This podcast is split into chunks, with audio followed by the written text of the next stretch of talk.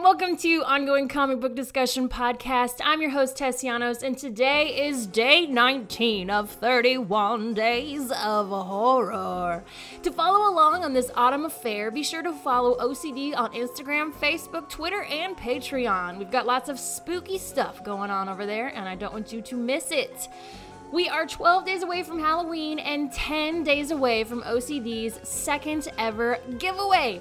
On Thursday, October 29th, we will be giving away a very witchy package that includes a Chilling Adventures of Sabrina Volume 1 comic, a Sabrina and Salem Funko from the Netflix series, and OCD stickers. To enter is quite simple. Just head on over to your social media of preference, follow Ongoing Comic Book Discussion Podcast, and share your favorite OCD horror post thus far.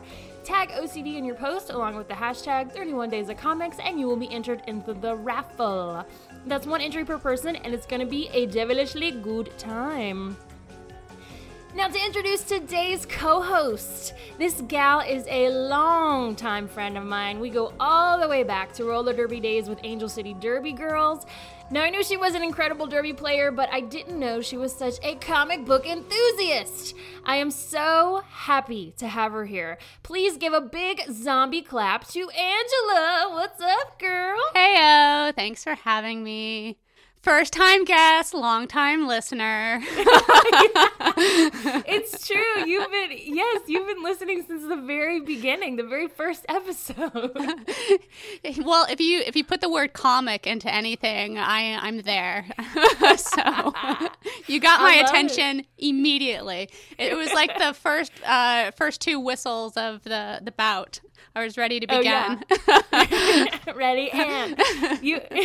I didn't know that. Okay, so yeah, I've known you since we played roller derby way back when, but like I didn't know that you loved comic books so much. It's it's um yeah, it's a pretty bad, costly obsession of mine, much like roller derby was, right? Um, but I've come out with fewer injuries. I mean, a paper cut here and there, but sure. nothing that required surgery, which was, you know, my life before. Um, yeah. You make a good point. Yeah, you can't really get hurt too bad with comics, so maybe comics are better than derby. So, and here you are. Yeah, yeah. So this is a Halloween episode. I have to know what does Halloween mean to you? Ooh, good question. Um, so much actually. Uh, Ooh, yes. Tell me. Yes. I mean.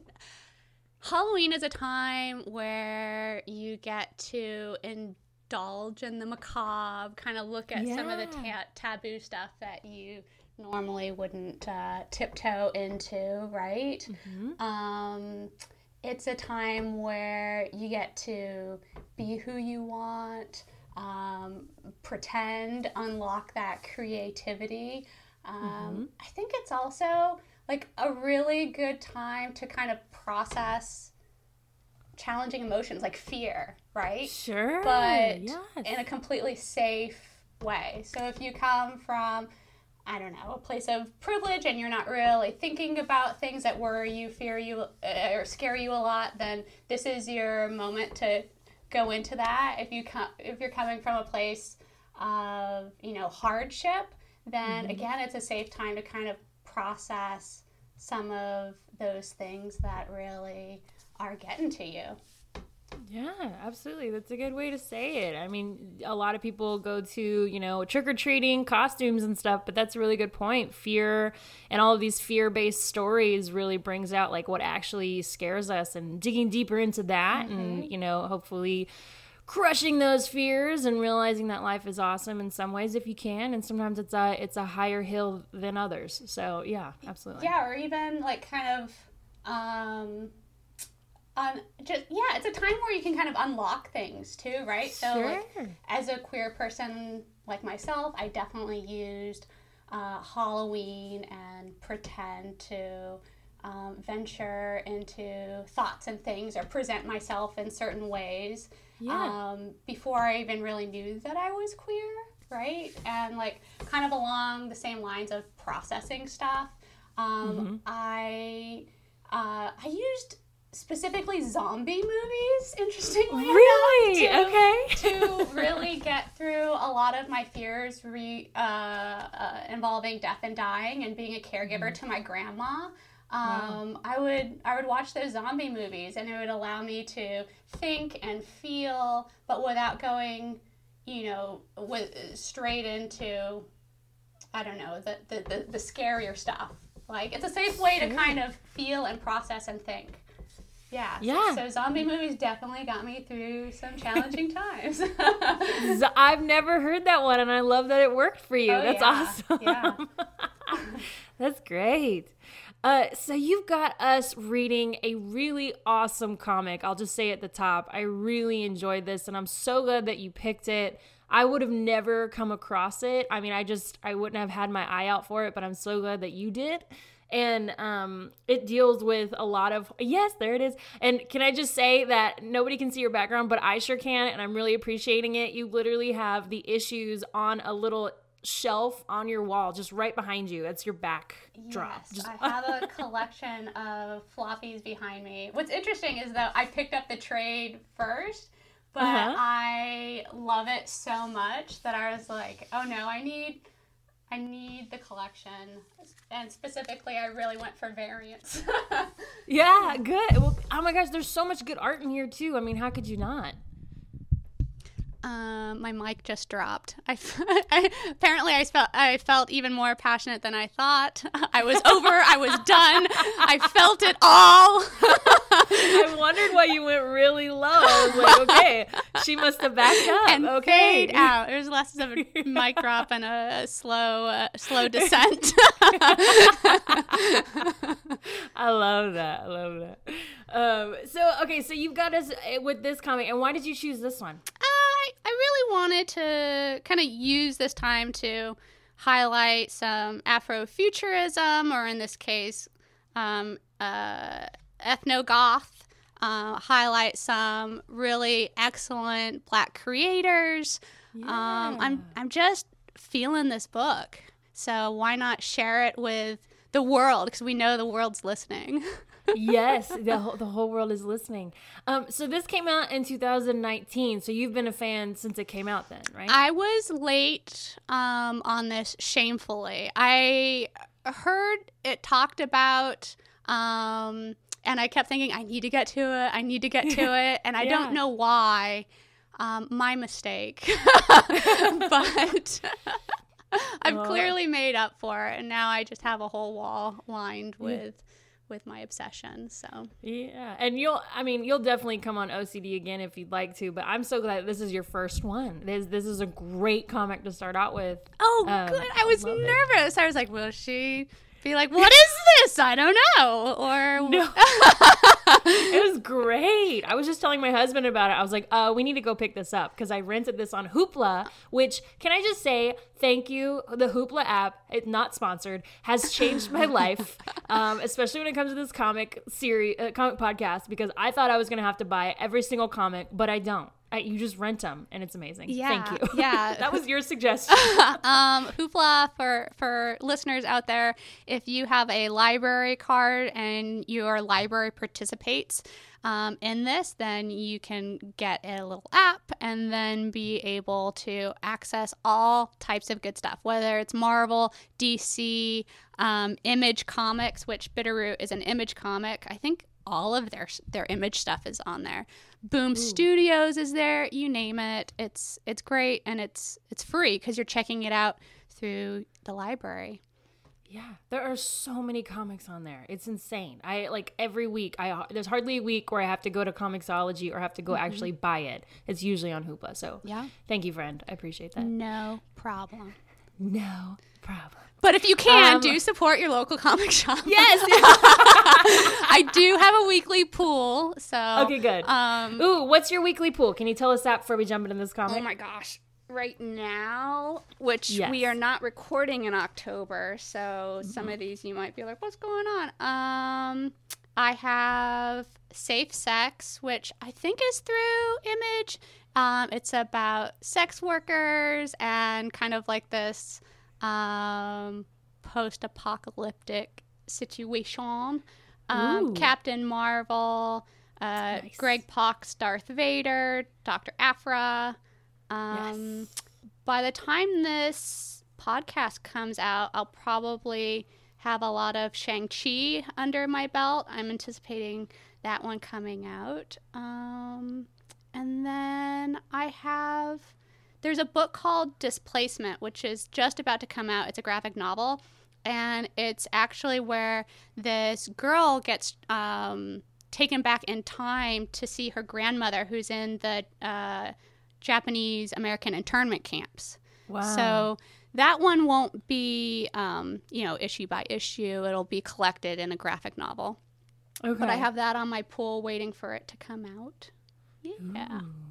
Nice. I like a lot nice. of the um, historical stuff where I can learn okay. something, um, but then also, you know, Captain Marvel and Spider yes. Woman and yeah.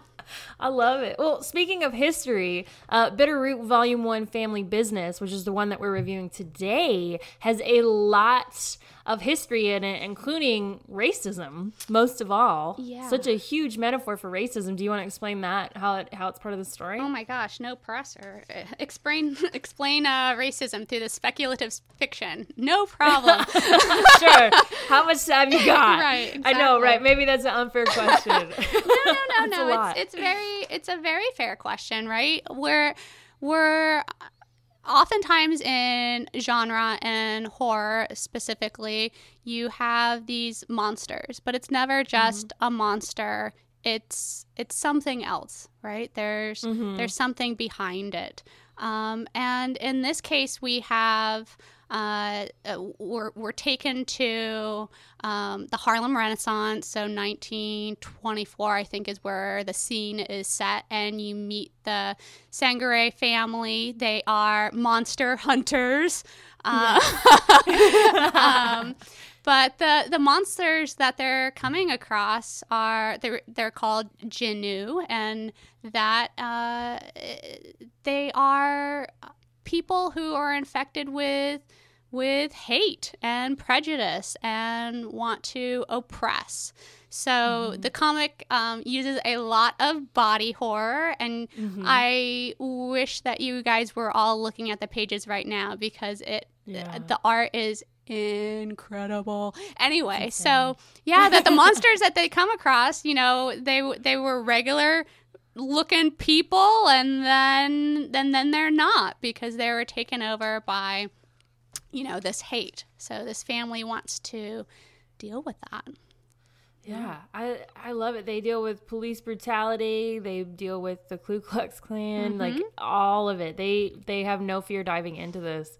Um, so the uh, the writers, I always want to say authors. The writers from this book are uh, Chuck Brown and David Walker and the illustrated is Sanford Greene. Do you know anything about these guys? Yeah, so David F. Walker, um, he's a comic book writer, so he has a lot of titles under his belt. He's also a mm. professor who teaches about um, comics. Um, Ooh. Latest stuff, definitely Bitter Root. You can also find him on um, DC's Naomi, which came out in the last year. Uh, mm-hmm. He he co-wrote that one actually. Um, he also did Marvel's Power Man and Iron Fist. He did Shaft. Wow. He did Luke Cage. Um, he's dang definitely been around. Yep. Yeah. And then uh, Chuck Brown, uh, you'll see him in some Punisher, some Black Panther. Uh, he does some creator-owned stuff. Uh, I'm blanking on what it was. Something Apple. I don't know. Um, and then cut that out. I only want to be informed. Um, Sanford Greene, uh, he that's the the artist, but he was one of the the main creators of this particular comic. Um, he actually worked with David F. Walker on um, on the Power Man and Iron Fist. So they had worked together previously. Chuck got this idea of Harlem Renaissance monster fighters, told Stanford, uh, Sanford was like, hey, David, um, join us. And so they are the ones that um, initially got everything up and rolling. That's awesome. Yeah. And as you were saying before, Sanford Greene, he just knocks it out of the park with this art. Holy moly. It's like a hundred things happening at once, but but he doesn't leave you out, kind of a thing. Yeah, you know? yeah. Um, lots of action in this. Again, like that body horror. If you really want to jump into the Halloween and and the gore and spooky plus action, um, then this art is for you. The colorist also um, Rico Renzi is amazing. Um, you have like these psychedelic colors and these clashes, yeah. and when you see the fight scenes, it's a lot of like reds and orange, and you feel the heat coming yes. off, right? And then um, you go to a different page or a different scene, and you're outside and it's woodsy, and you feel yeah. those cool colors. You have like the blues and in these purples, and you can you can you can feel the cold air and the spookiness. Um, so yeah, I found it really interesting, just like the color contrasts and how um, just the pop is pretty cool. Oh yeah, so cool. And just their use of the panels and when like you're saying when all hell is breaking loose, it's like the panels are kind of crooked and then mm-hmm. they're crooked on top of the other, but you but they leave you like it, and and throughout this whole thing there's three stories happening all at once um and but like they don't leave you out because the the colors and the art is so varyingly different you know what storyline you are on whenever you are in those moments so mm-hmm. they do a mm-hmm. beautiful job staring storytelling that way yeah yeah it's interesting because there are so many um, scenes, right? Like you mm-hmm. you start in Harlem 1924, but mm-hmm. There's uh, there's a lot of historical truths within mm-hmm. this book. And so you're kind of looking at um, the black migration, right? And so you'll see uh, some of the family members who didn't migrate up to New York and, mm. and they mm. stayed in the South and what that racism looks like. Um, mm. And and you'll see, you know, use use of different colors. Um, the further you go in the series, if you go beyond this book too, it it mm-hmm. you're you're going to be going into other states and situations. So there's a lot of a lot of history here. I think like even in this book, there's references to you got the Harlem Renaissance. Then you mm-hmm. you have they reference um, the, Red Summer of 1919. Mm-hmm. They reference uh, the Tulsa riots and what happened to Black Wall Street. So mm-hmm. you're really going into history, and especially um, stuff that has been left out of the books that we were reading, most of us were reading as kids, you know, and mm-hmm. if you're not black, then perhaps all of this stuff is news to you. um, sure. So uh, I, I like this book for that aspect too, just all the historical stuff that that you're taking in as you're also demon hunting. Um, you have family drama, right? like you, you have it all. you do. I, yeah, there's. I read this and I was like, I need I think I need to read this again because like you could read truly read it a second time and be like, oh, I didn't catch that. Like it's there's just so many things happening, but like in a brilliant way. And history and the way they unfold it here. Like I definitely had to look up the Red Summer of 1919 because I didn't even know I didn't even know that happened mm-hmm. to be honest. Yeah. And they and they refer to it a lot, and I was like, oh well. I mean, it makes us as readers look it up and and learn. It. I mean, if you think that comic books are for kids, like just read Bitter Root, man. You you'll learn so much even as an an adult. yeah, I mean, I mean, one of the cool things with this book too is the back matter of the book is sure epic. Um, mm-hmm. You know, after um, each issue, if you have the the floppy, you can go and you you can read scholarly essays um, and yeah. go even deeper into things. Like one of the first ones was about conjuring and, uh, you know, the Af- African spirituality and religious practices that were in the diaspora and how that's used in Bitter Root. Like we mm-hmm. haven't even mm-hmm. talked about the characters yet, but yeah. Mama Etta, oh my gosh, what a powerhouse of an old lady, right? And she uses yeah. these roots. She uses conjure in order to make curative s- serums for the people that uh, that are infected with racism for the the Jinoo monsters. Um, mm-hmm. And yeah, so the back matter amazing. You have all these mm-hmm. scholarly essays that, yes. that you can write, uh, read to to uh, learn even more. And like you said, you could you could read this book over and over and over, and the layers are just. Mm-hmm. Uh, it's really inspiring. You know, like yes, st- come in for the horror, but stay for everything the else. Lesson. Yes. Yes. Or or or vice versa. You know. Um, yeah. Yeah. Yeah. So absolutely. Well, you talked about the family. Let's dive into this family. This family is so interesting. And um, how did you pronounce it? I wasn't quite sure how to pronounce it. It's S A N G E R Y E. I'm gonna go with Sangaré. Sangaré. Let's do it. Sangaré. Yeah, the, the Sangaré family. family. Yes. Mm-hmm. So we've got uh, first we meet Ma Etta, who is this uh, older, shorter lady. And as Angela described her, she makes these roots and, um, or she kind of puts these roots together. If you just kind of imagine like kind of a, a, a witchy, you know. She has like a, a, mortar and pestle. She's grinding. Yes. yes. Exactly, exactly. Different roots. And Blink is her, is that her granddaughter? That's her granddaughter, yep. Perfect. And Blink is amazing. Um, she's just like this powerhouse, and she wants to not be in the kitchen. She wants to be out fighting these Jinoo, which are like, can you describe what these Jinoo are? Because they are basically a, a huge character of this book. Yeah, so uh, they are white folks who uh, to transform into grotesque monsters um, mm-hmm. because of their their racist beliefs.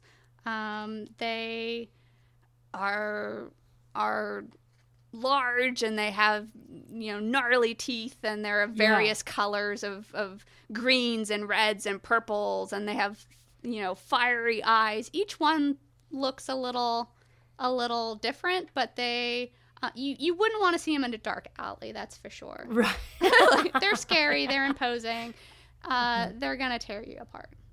Yes, yes, absolutely. And we meet the first Jinoo when uh, Col- Cullen, Cullen, who is also a grandson of Ma Etta, and then Berg, who is also a grandson of Ma Etta, and they're cousins. Mm-hmm. And uh, Cullen is fighting these Jinoo while his cousin Berg, who is he's a doctor, correct? Uh, I don't believe that he's a doctor. Yeah. Okay, I thought he had like a, a, upper title of some sort, but there's a doctor in here. Maybe I'm confusing the two.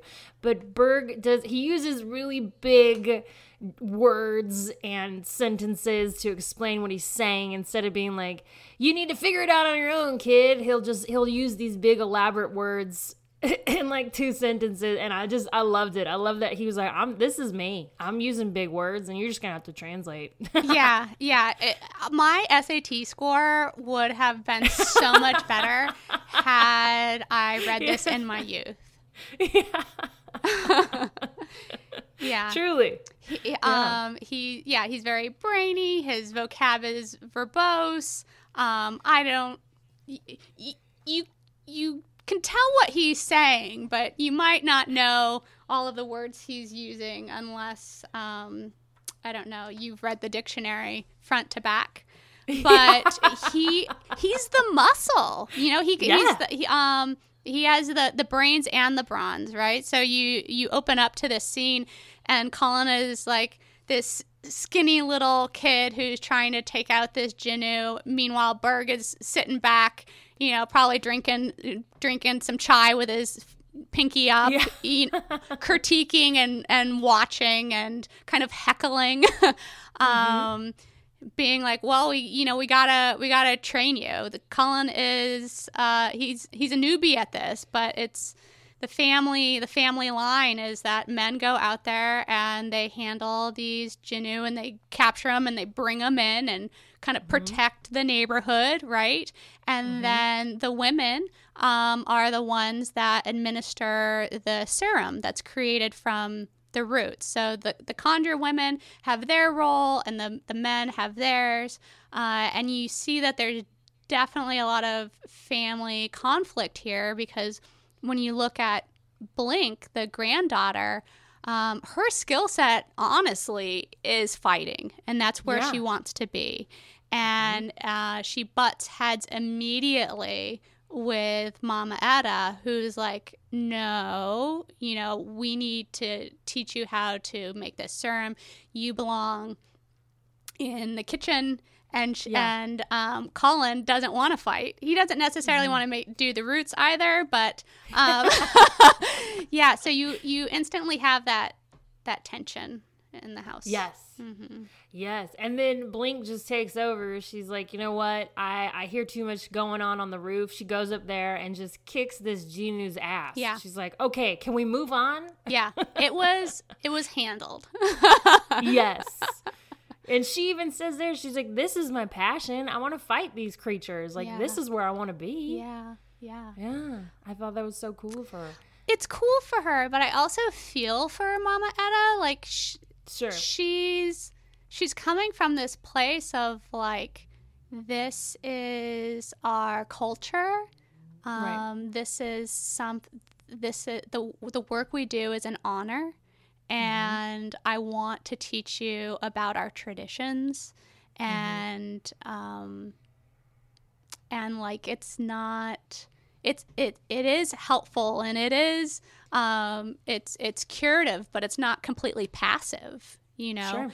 And so I feel for her because it's kind of also a little bit of a rejection of where Mama Etta is coming from, right? Mm-hmm. Um, mm-hmm. And then there's also this. Um, there is an element of worry too because Blink's mom was um, was killed in the summer of 1919, and uh, so Mama Etta doesn't want to lose any more family members. Um, she uh, Blink lost her mother, and Cullen lost his father. Yeah, and and that comes up later, which I was so glad that it did. I was like, "Whoo, okay." Also, you got some explaining to do, Lucy. Mm-hmm. Um, but yeah, right. It's uh, and then so like on top of all this, this family, they're basically the main family. They're the family on the front cover. You know, they're the family that we follow. They're the family we want to follow because they know how to take care of this Jinoo people, these these crazy demon dudes um, and chicks. Let's be honest. Uh, but then we're also introduced to, and I love this how they did the the segue over to this other family or just you know these people it's on San Juan Hill, which is west of Harlem, and there's this bird that hears what's going on with the the Sangari family, and then it flies over to like this other lab, and you just see a man and a woman working in a lab, and you know what their intentions are for life because they basically they they not basically they they crack the neck of the the bird and all of a sudden this his name is Dr. Sylvester and Miss Nightsdale and Dr. Sylvester uh, cracks the bird essentially this poor freaking bird and he's like what did you see and he has this like psychic moment and his eyes glow and it's like this beautiful page of artwork where we're just like, whoa, what is happening to this guy? And all of a sudden we realize that he's seen what happened with that other family that the bird saw. And he's like, they're pathetic you know they're they're fighting each other don't they now you know these kind of things. And we really get to to meet these two and they're they're an interesting uh interesting pair. They are an interesting uh, an interesting pair. Um i'm pausing because i'm like can i can i tell the spoiler in this book and how they came to meet one another? Oh if it's past volume is it past it's, volume it's in one? this volume so it's not too far oh. ahead Okay, no, go ahead. You know what, volume one, I'm cool with. I mean, the whole point is to get people involved and to, to read volume two, if anything. oh my gosh, you should definitely yes. Let me, yeah, because there's, um, I don't, I, I believe that it's in this volume because there's reference to, um, Tulsa Massacre, right? Oh, yes, yes, they did bring that up in here, yeah. Okay, let me flip to make sure that I'm not spoiling anything yeah, I don't want to go too far into any spoilers. Um, okay. But I do no problem. Do want to highlight that they have a really interesting relationship, right? And okay. so there's this um, kind of tender moment in volume one where she says, "Do you remember when we were when we found each other in the rubble oh, of Tulsa?" That's right. Right. That's so then you yes. have this foreshadow mm-hmm. that something happened. um, that they were brought into each other's lives, rubble of Tulsa. So then, what does that make you think of automatically?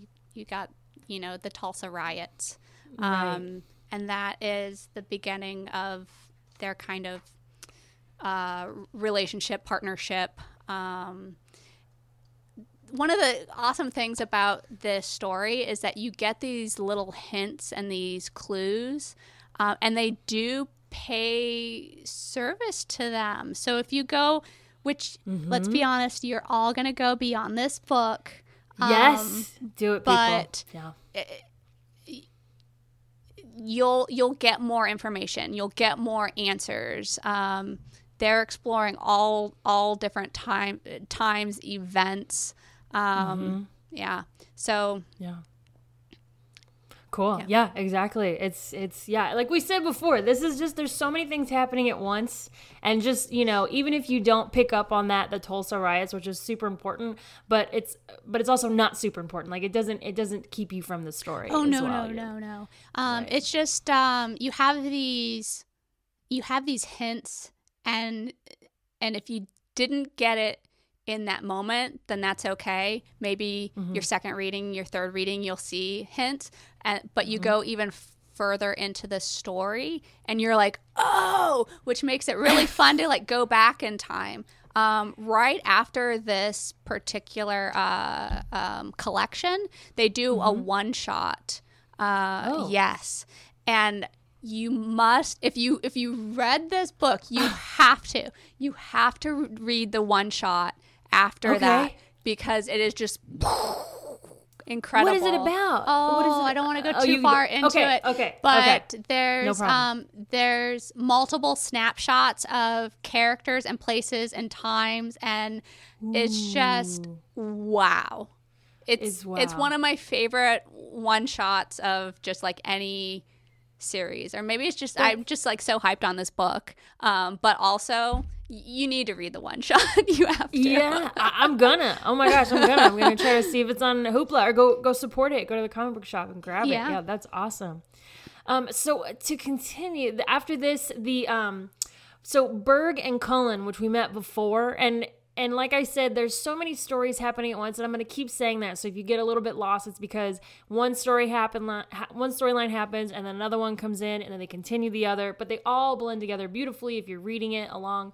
Um, so Berg and Cullen, they come out from the woods with these people that they shot up with the serum. So do you remember the the not yeah, obviously you remember listeners? Do you remember when um when Cullen was fighting and Blink took over and took over the Jinoo? Um, well, they shot up the Jinoo with this serum, and it's the the root serum that Mama Etta and Blink were, essentially conjuring um, and uh, it works and they turn back into humans and they're known as purified humans and we start to slowly you know learn what these Jinoo are about and berg and cullen they come out of the woods and they've got so there are these, and I'm for the imagery, and forgive me. Um, so there are the there are these big black guys that come out of the woods with white people around their necks in 1924. So in 1924, this does not look good, and the officers don't really care to, you know, they just they see what they see. They got the eyes of the people during that time, unfortunately. Um, i would say it would still happen now Yeah, yeah You know what? if you hundred if percent you right. saw unfortunately, yeah two black men Yeah. coming out of the woods at night and carrying you know a white lady and a, a shirtless white guy there would be there'd be some trouble No question. They wouldn't even ask questions. And they don't even ask questions here. They just start shooting. And then we get an introduction to Berg, who is the guy that uses big words. He has this staff that he uses, to, and he kind of like he spins the staff around and it deflects all the bullets really quick. So it's pretty amazing. You're like, whoa, what else can this guy do? And then he's like, look, officers, don't don't do it again. Don't shoot because there's a Jinoo behind them. And then the Jinoo attacks them and hurts the police officers. So it's like these little glimpses of what's happening. It's like boop, boop, you know, and it's it's awesome. I, I love how this story is unfolding. It's really showing like the truth of of America during that time. Uh, unfortunately, but yeah, hmm Yeah, there's there's a lot of truth happening, um, and thus thus makes a very action packed story. Yeah. Yes, to say the least. Absolutely. Absolutely. Um, and then later on, or shortly after, we meet the Ku Klux Klan. They're in the woods, and there's this black kid that is there, and uh, and he is obviously in big trouble for no reason at all. Um, they're going to hang him, uh, and then this guy comes out of the woods, and we meet him. We're like, thank God, this guy's gonna save the day. His name is Ford. Sangerye, which is part of that family, and he shoots all of these these white KKK people. They go on the ground, um, and they all turn into these weird demon things that we've been talking about. And this is when you start to really see the metaphor of of the racist people who are turned into these demons, essentially. Mm-hmm. Mm-hmm. Yeah, so that scene happens in Mississippi. So we have mm-hmm. for that, um, that's that's Ford, who's down in Mississippi, um, mm-hmm. kind of estranged from the family who decided to migrate north.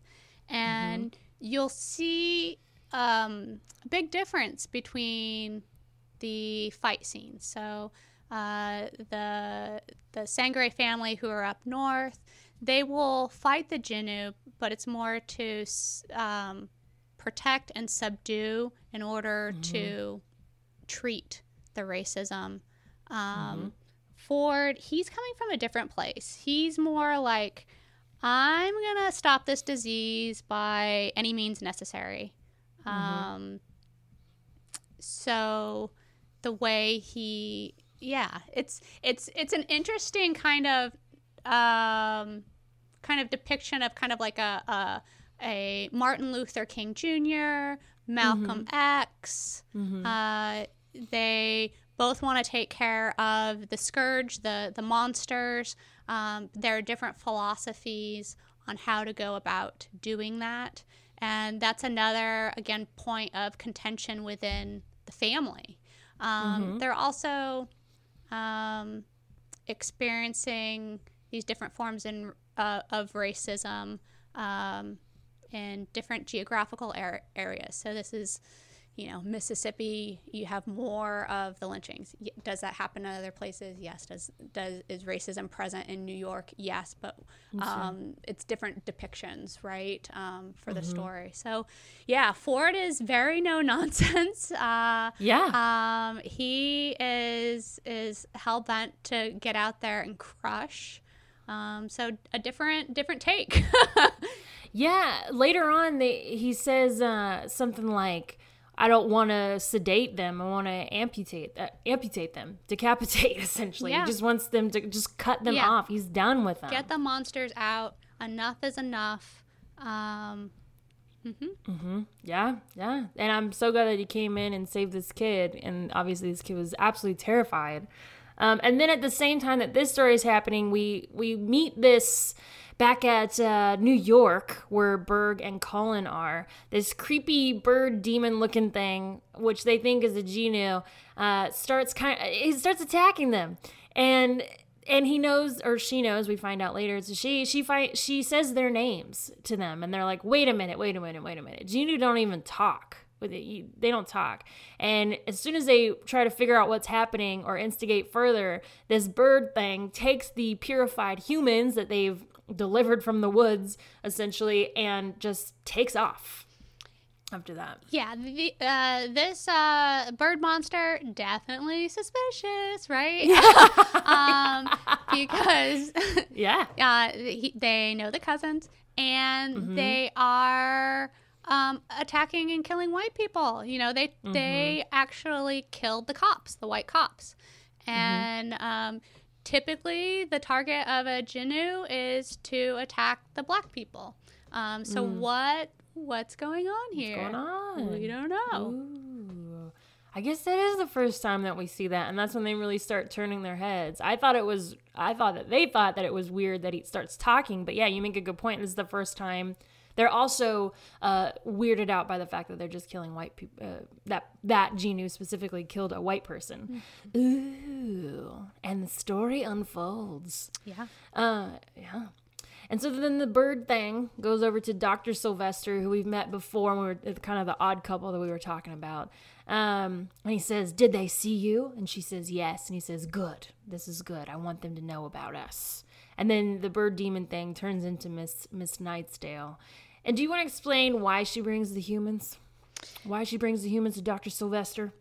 Uh, they are purified, soul cleansed humans. Yeah, I th- you know, they they have this curiosity about uh, the the conjure medicine and what it does.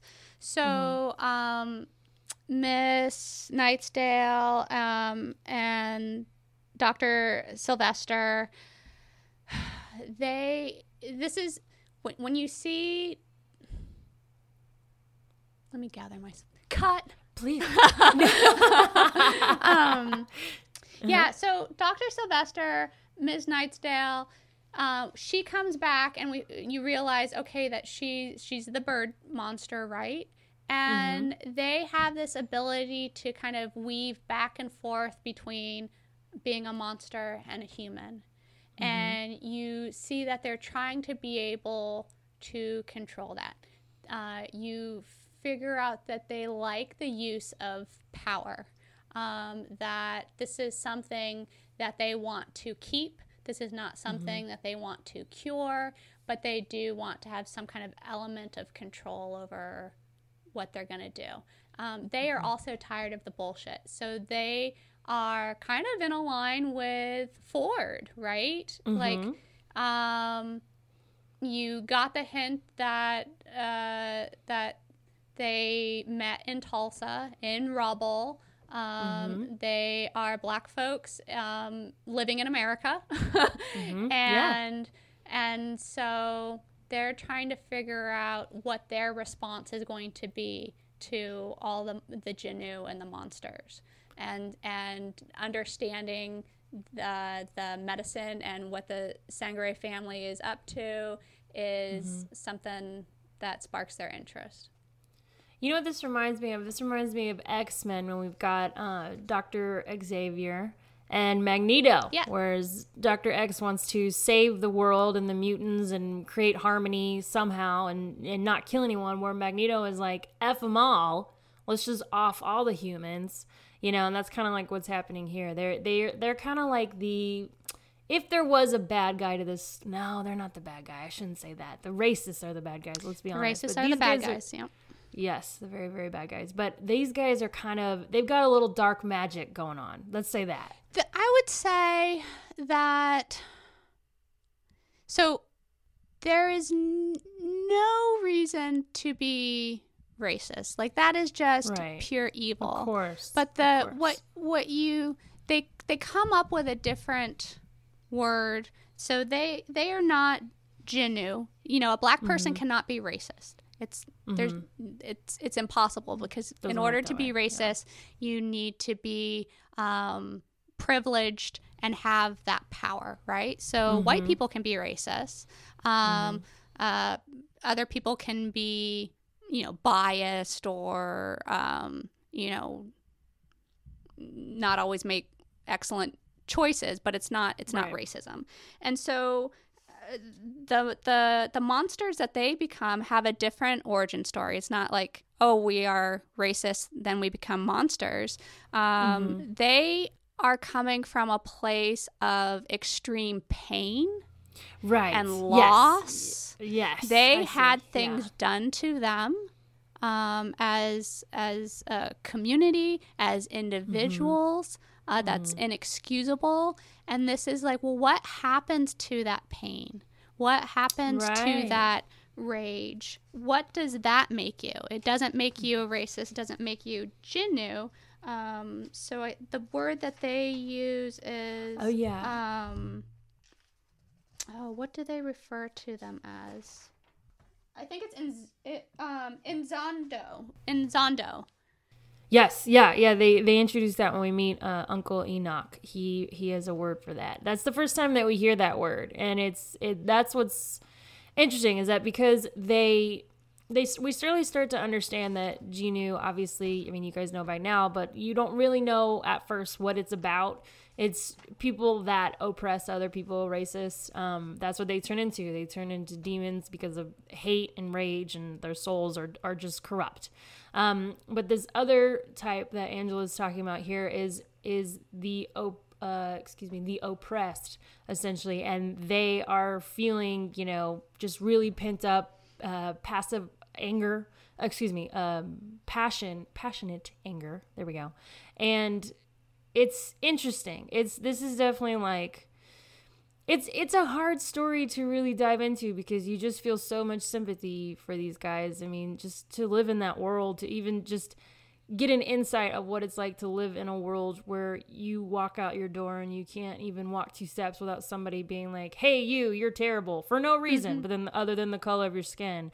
Um, of course, you're going to feel that. Some people are going to feel that way. Of course, duh. And I'm so glad that they brought it up here because if people are like, "Oh, those guys are bad in the story," it's like, well, no, they're not. They're just they're just a um, they're just um, uh, a result of what happens in in times like these, and it's an honest emotion. It's an honest human thing. They're doing what they feel, and in this one, it's it's it's anger. It's it's pent up anger. Yeah, you have the monsters, you have the body horror, and then on top of that, you have this exploration of psychological trauma, right? Mm-hmm. In in a horror format. So, um, on a surface level, a human being, you might see someone who's really angry, right? But you can't get to anger without mm-hmm. base um, emotions going on. It's like anger is the top of the iceberg. And if you go beneath the surface, the only way to get to anger is if you're also feeling more vulnerable emotions, such as hurt, mm-hmm. pain, fear. Um, if, if those mushier emotions are a lot harder and make you uh, to feel and make you feel more vulnerable and that's why human beings you know sometimes then go to the anger because it makes you feel like you're in more control or that you have some sort of power right sure and so sure. um, these two folks have um, endured some deeply painful uh, tragedies, which you learn more about later on. And this is the result of that. And so mm-hmm. they're trying to figure out what they're going to do next and how that's, cool you know, how does this shape their worldview? How does this shape the their decisions? Exactly. Exactly. It, brilliantly said. Exactly. Um, so when we met that angry demon bird that bird actually attacked Berg, our buddy, buddy Berg, and he is now infected and they can't figure out what's going on. Um, so at the top just like issue three, we've got three big storylines here, and this is where they really start to play out and we get to see the effects of all these things that they've built up. First, uh, the police are trying to look for the killers um, of the other police, which were the suspected Jinoo, but now we know it has another term. Um, they're like, we're the killers? So they go into this Harlem club and start beating up all of these very innocent people for no reason. And we start to see their faces kind of change from like human to demon, human to demon. And that's when we really start to see, like, oh man, no, this is this Jinoo only affects racist people. And then on top of that, we're trying to figure out Berg's problem, who's now infected. He kind of turns into this like Hulk green, kind of bloated um, monster guy, and the family's like, "All right, let's strap him down. He's he's bigger than all of them combined. He's their their brute force, like Angela mentioned earlier. Um, he's the muscle, and so him as a monster is uh, scary. And then on top of that, we've got Ford, who is at he goes to the okay. So when the KKK were all killed, there was one guy that was left, and he was like, "You killed him in cold blood." He was a white guy. You killed him in cold blood. And he's like, "Oh." Really because you were about to, to lynch this kid for no reason. Um, but he takes that kid, and I didn't really understand this part. He takes it to a, a, guy's house that has a huge Confederate flag outside, and obviously he belongs to the to the KKK. And he starts turning into this like goblin, uh, Jinoo creature, and Ford is basically like, uh uh-uh, uh and he kills him. So this is all happening at the same time within like two or three pages of issue three. It's so much. yeah, it's a very fast-paced issue and you I think it it's hard to to talk about, but it makes more sense Yeah. when you're turning the pages. But essentially, you're flipping between Harlem and Mississippi. So you have these congruent storylines happening, and you're going from one fight sequence into another fight sequence. Um, so it's a very pa- fast paced issue. Yeah. Yeah. Yeah, absolutely. Absolutely. Um, and they're trying to figure out what's going on with Berg and the serum that they've always used is not working on him. And then and then we jump over to Ford and Ford finally lays out what a Jinoo is. He says a Jinoo ain't nothing but a man with a corrupted soul, a human turned devil, and there it is. And then it's but then he says but this here was a devil pretending to be a man, which is when we're like, okay, wait, there are different kinds of devils. Can you explain that? I didn't quite understand that completely. It was like he was he was saying this here was a devil pretending to be a man. So is is that mean that that person was already a devil and he turned? You know, it's and I'm sorry if that's a too hard of a question. It's there's just so many layers, and I'm I think I'm having difficulty like going through each and every bit of it here. So I'm trying not to be too uh, you know finely detailed, but like there's just so much symbolism and metaphors here. It's it's incredible and worth a first, second, third read, and I'm definitely gonna jump back into it. But yeah, Uh, It's thick. Let me get to that area in the comics so that I can. I don't even want to guess because I would probably be wrong. Like, there's something that we're missing here, right? Like, there's something that I right. cannot piece together. But he just seems like outright god awful from the get go. Like, he didn't Mm-hmm. even need to turn into the Jinoo before being particularly monstrous. got you. yeah, that okay. We'll start there. I mean, yeah, that's I don't. that's a good assumption. I don't know if it would speak to um, the different ways we, or the different ways people encounter racism, right? Sure. So there's Sure. microaggressions, um, and then there is violence. Um, so I don't I don't know if this maybe might be a different moment because he, he was instantly referencing violence and instant and and using the n word and being Mm-hmm. Yeah. profane, but I'm not sure. No, no, that's all good. That's what I'm saying. Like, this just has so many freaking layers. It's a five layer dip right here. It's there's so much going on, but just it's awesome. And like this, this is it makes me want to dive deeper into history and be like, all right, I'm not understanding something, so I need to do my research and figure out what he's actually saying. You know, because that's there's a lot of important messages here. Um, so yeah, no, I that totally all good. I'm all to give good, no more thought to your question, and then at some point, maybe I'll I'll be able to figure it out, and then I'll be like, darn. we'll do an in- insert audio from Angela in the future, and there we go. No, no, it's all good. You know what? I like that we're being honest here. We're like, hey, you know what? That's impactful, but I'm not 100 percent sure what it means. So the fact that we know that it means something means we just need to instigate further. That's that's all. Yeah. That's all. Yeah. So, all right. So beyond that, then we got Dr. Sylvester, who is slowly becoming, um, and I, I have the word written down. Forgive me, I'm just not finding it in my notes. Um, it's like an imboozle or something like that, but it's definitely in my Inzondo. notes. Inzondo. There we go. Um, so Dr. Sylvester is becoming an Inzondo, and he wants to embrace what he is becoming, and so he oh wait, is wait, like, wait, wait, wait. "Oh my God, go!" No, no, no. From No. I'm sorry. You're gonna have to cut You're this. good. Go back. Who were you talking? Who turned into? About Dr. Sylvester, Okay. he wants to embrace what he's becoming. Definitely cut that. Um, you were right. Yes. I was still hung up on the Confederate. No, you're good. No, I love it. I love it. You know what? It's it's no. I almost want to keep this in because that's like sometimes what a comic does to you. It's like you have to pick it apart and you have to be honest with how you're interpreting Yeah. it. You know? No, it's all good. It's all good. Um, and then so yeah, so we got all this stuff going on at the same time. The police are unjustly beating up these people in Harlem. and then the family, they think, you know what? We need to go. We need to go get doc. Um, excuse me, not doctor. Uncle Enoch because he may be able to help them because they just can't get Berg back to who he was. Blink is like, f that guy. I know he's my uncle, but he lost my mom. We're not going to him. And Cullen's like, you know what? I'm gonna go to him. Don't worry about it. Um, but anyway, and then on top of that, Ford he starts thinking, you know what, these demons may be gatekeepers. It's just, uh, we just got to find the gate. You know, where are they coming from? Um, and he also um, says that the Genos, Jinoos have been around forever since the beginning of this country. And then that obviously, you know, racism has been around since 1776. Um, but his family keeps them in check and oh, before 1776. Since white people. Say. Since white people, full stop, boom. Golly, it's true. I hate that, but it's true. Ugh.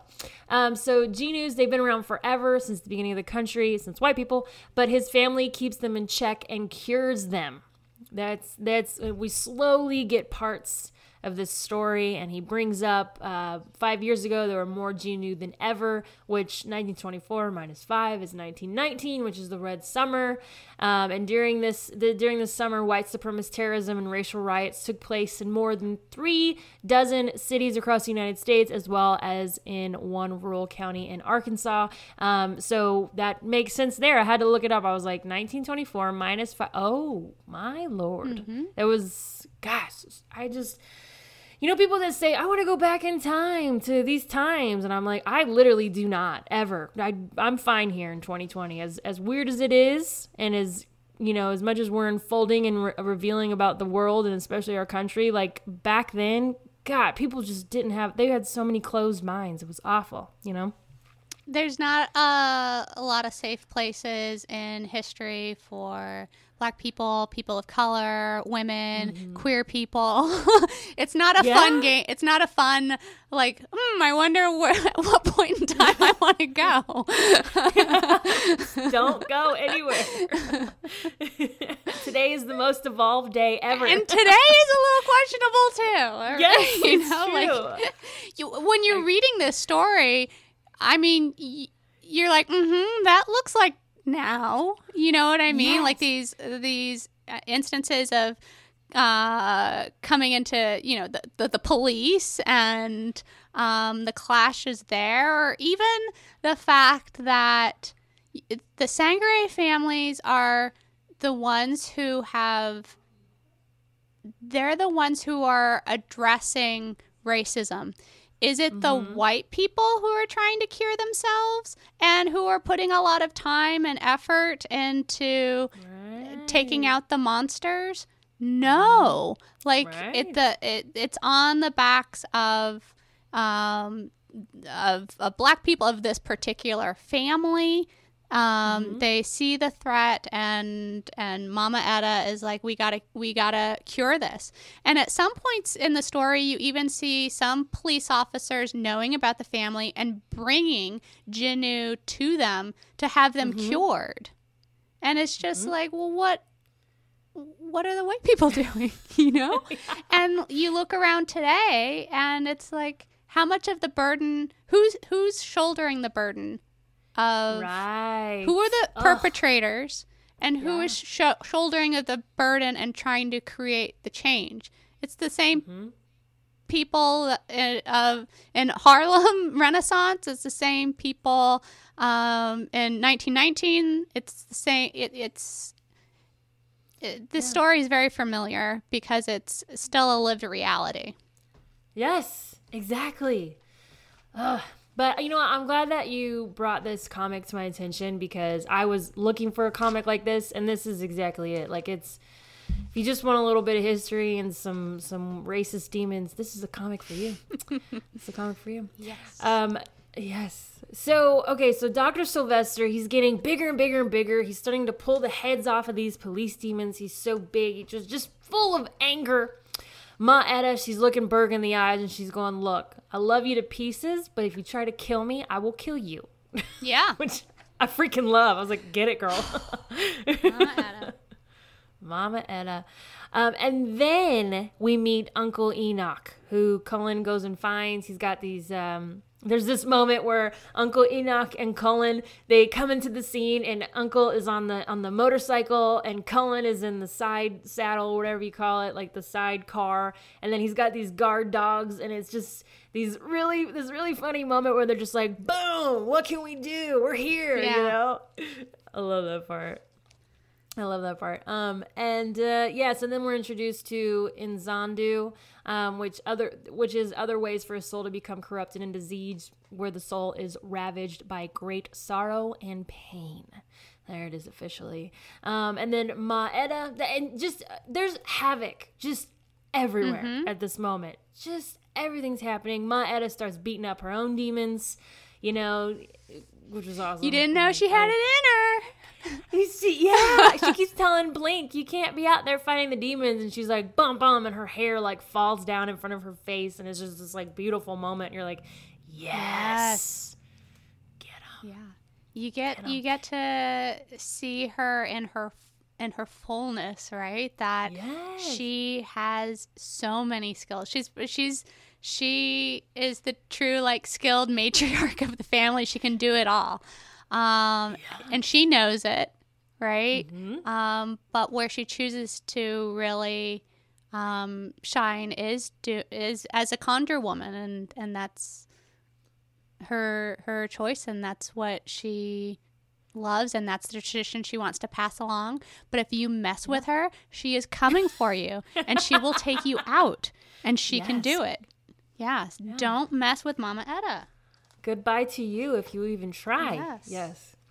Um, but then there's this other element that comes in that Ford brought up earlier about this like gateway, this portal that these demons are pouring pouring out of, and so then we start running, getting a real por- paranormal element to it.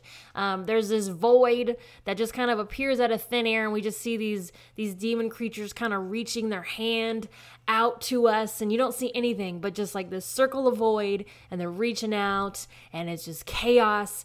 And then Cullen gets sucked into this void and we see what's going on there. There's some some people in this void and you're like, "Oh no, we've lost him forever." But there's this guy in a mask that carries him off. And we're like, "Ooh, here's who is this mysterious person?" Da, da, da. Um, and uh, so at this point, Dr. Sylvester's getting bigger and bigger and bigger with rage. Uh, the family starts to fight back. Uncle Enoch cures Berg with a serum. And then Berg just has this like epiphany or psychic moment, and he goes, "It is him. He is here." And he finally finally na- names him, and this was a little bit confusing to me, so I apologize. But he calls him Beelzebub, and I believe that this Beelzebub is Doctor Sylvester, just really pumped up with anger and anger and anger. Um, or is it a giant demon that I missed that came out of the void? You know, I'm not quite sure, but he finally puts a name to him Beelzebub. uh good question i i was reading it as though it was dr uh sylvester Me too. I think okay. that's that's kind of where his his his power and rage grew into that entity. And there is now this connection between Berg and Dr. Sylvester. Um, w- We know that Berg was had been infected, right? And so he there's there are wounds, there's trauma, there's pain, and that that links him to others who are feeling the pain and who have experienced trauma. So Berg and mm-hmm. Dr. Sylvester are linked by some common trauma. And he can feel that. Yeah, it's metaphor on top of metaphor on top of metaphor. It's great. Um, and then, okay, then here's the end, and it kind of gives it away, but it doesn't because it makes you want to read volume two. Uh, the guy that was in the mask before, he comes back through the portal with another person with a mask, with Cullen, who's older and bigger, probably as big as Berg. He's just like this big muscular guy now. Um, and they reveal that one of the gas the gas mask people is Blink's mom, and she's like, "Oh my gosh, you didn't die." And then they're like, what the, what the, what the? And Cullen's like, we can explain everything, but right now, right now, we have to get ready. Hell is coming. Cut to black. it yeah. just, in scene, yeah. right? So good. So good. So good. I'm out of breath. I don't know about you. uh yeah but eh, you know this story is hard to tell like it's hard to you know and it's like america now we're all coming to this reality that like you know even though we fought against uh, oppression of anyone especially black people we don't realize how much it still is in our society and how much we may be a part of it mm-hmm. and instigating it on accident mm-hmm. total accident and so it like it it makes you mad and it makes you open your eyes and but it's also just super scary at the same time that it this this stuff is is still happening in, in little crevices or big crevices of America. Oh yeah, know? it's it's happening. Um, we see it all the time. Yeah. Yeah. Um, yeah. And it's interesting, you know, the the history of kind of studying um, black noir in film um, mm-hmm. or all of the Afrofuturism uh, prose novels and mm-hmm. Uh, what we're seeing um, right now with this, uh, with Lovecraft Country, with Get Out, yes. Oh, with oh, so um, these these stories that are using genre, uh, specifically using horror to explore these historical truths, the, the psychological trauma. Um, uh, HBO's The Watchmen, right? Yes. Mm-hmm. Yeah. So if you like um, those types of things, and I definitely would highly recommend Bitter Root um, mm-hmm. as as another example of you know speculative fiction that's exploring racism and uh, mm-hmm. and the black experience, right? Um, through black creators, not um, yes. you know other people, white people, assuming or trying to guess. Or I mean, this is coming through from from lived experience. Yeah. Mm-hmm. Yeah, absolutely, absolutely. Um, I recommend this to anyone. And even though I yeah, I recommend this to every single person listening. Please go pick up Bitter Root just to just to understand an inkling of what it might be like um, for a black person in America is super important for perspective and just learning to understand humans and people and where they come from and having empathy for that. Uh, I loved this comic, and uh, even though this is very uh, a very serious topic and it's very deep and, and very prevalent here in, in society in America.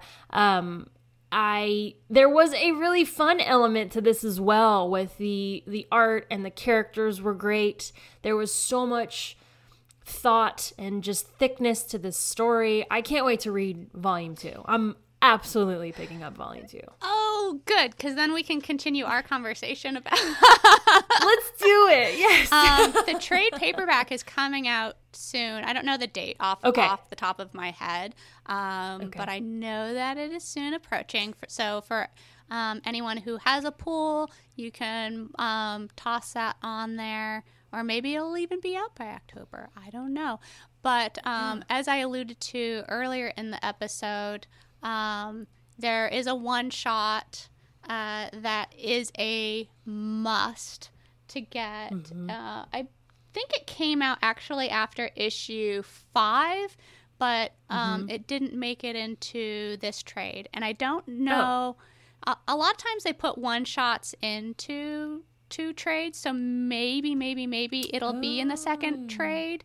Um, okay. But if it's not, then I would be really bummed for you all. Uh, so look up a Bitter Root Red Summer Special. Mm-hmm. Um, mm-hmm. Okay. It's, Red Summer Special. Yeah, it's kind of like a, a, a, a double issue in one. So, uh, you know, the, the price tag is a couple bucks more. Um, okay. But uh, but please read it and then and then tell Tess what you think, and then she'll yes. tell me, um, and we can all nerd together.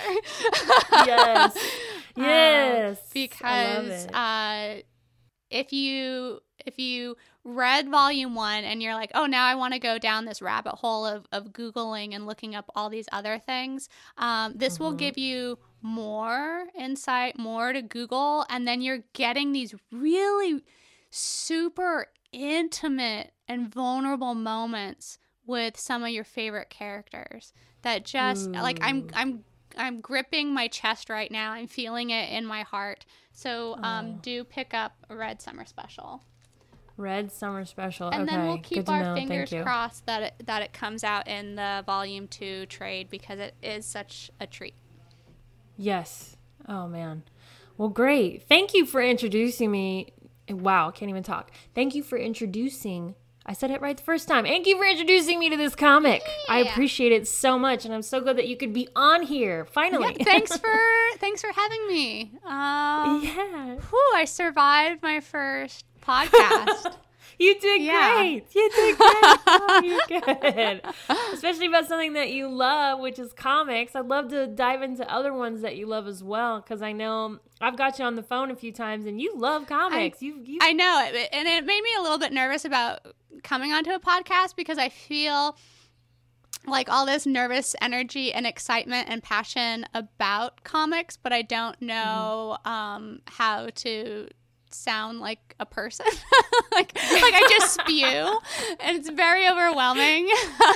so This is the place to spew, girl. This is it. This is your outlet I, right here. I, when it comes to comics, I'm just always internally screaming and so it doesn't always come out in a way where uh, you know there are sentences that I can offer others. yeah, and I know you personally and so you're you're you've always been a very like high energy excitable person and you express it through that as well. You probably jump around. You're like this comic, this comic.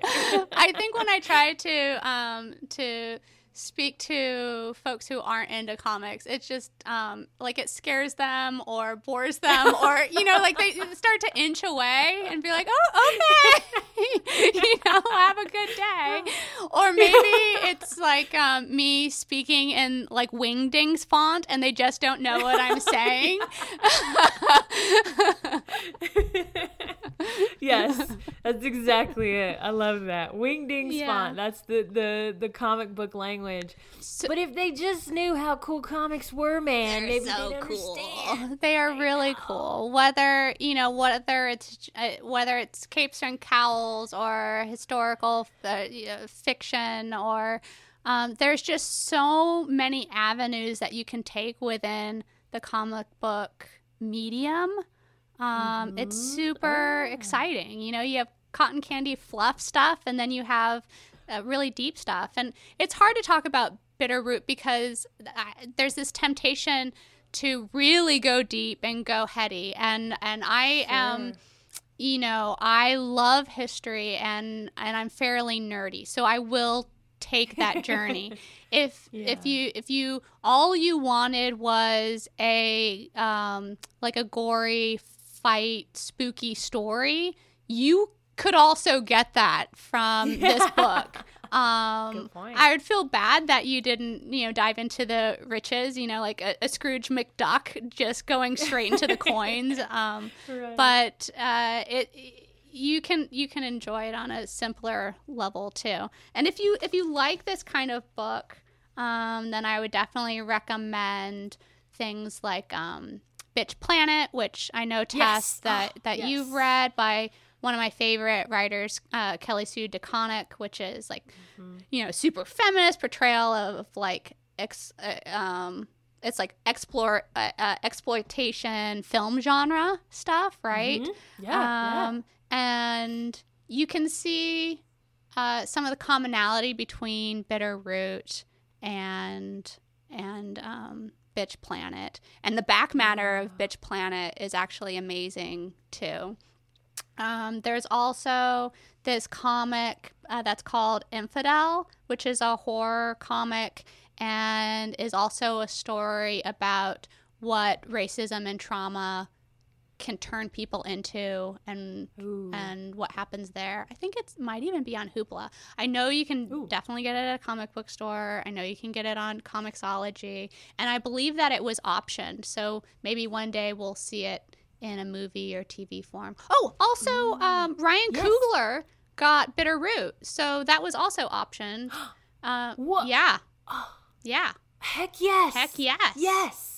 This would be a great movie. Are you kidding me? Yeah, This would be a right? great movie. right. Oh. Or even like what HBO's doing, where you get like hours worth of like deep storytelling. Like I love a movie. I love a movie, but it's like two hours, Yeah. and I, you know, TV is just you can go so deep and do so much with it. And a story like this, I mean, these guys could go for years on end telling the stories of these characters.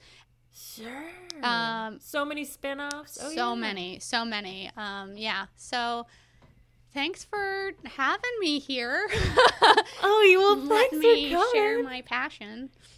I was just gonna say thank you for sharing your passion. I truly appreciate it, and I hope that you feel welcome to come back because you because you are girl. Oh, oh, well, yeah. Name the name the time, name the place, and uh, and I will. I'll be there. Oh, perfect. Perfect, perfect. Well, all right. Uh, thank you, everyone, for tuning in to another episode of Ongoing Comic Book Discussion Podcast. Tune in tomorrow for day 20 of 31 Days of Horror. Say bye, Angela. Bye bye. Toodles. Thank you for tuning in to Ongoing Comic Book Discussion Podcast 31 Days of Horror. If you like what you're hearing, please follow OCD on any of your favorite podcatchers. Take it a step further and leave a five star Apple Podcast review. that really helps me out. Thank you. You can follow OCD on Instagram at OCD Podcast or Facebook.com slash OCD Podcast. Tune in tomorrow as I review another horror Halloween comic.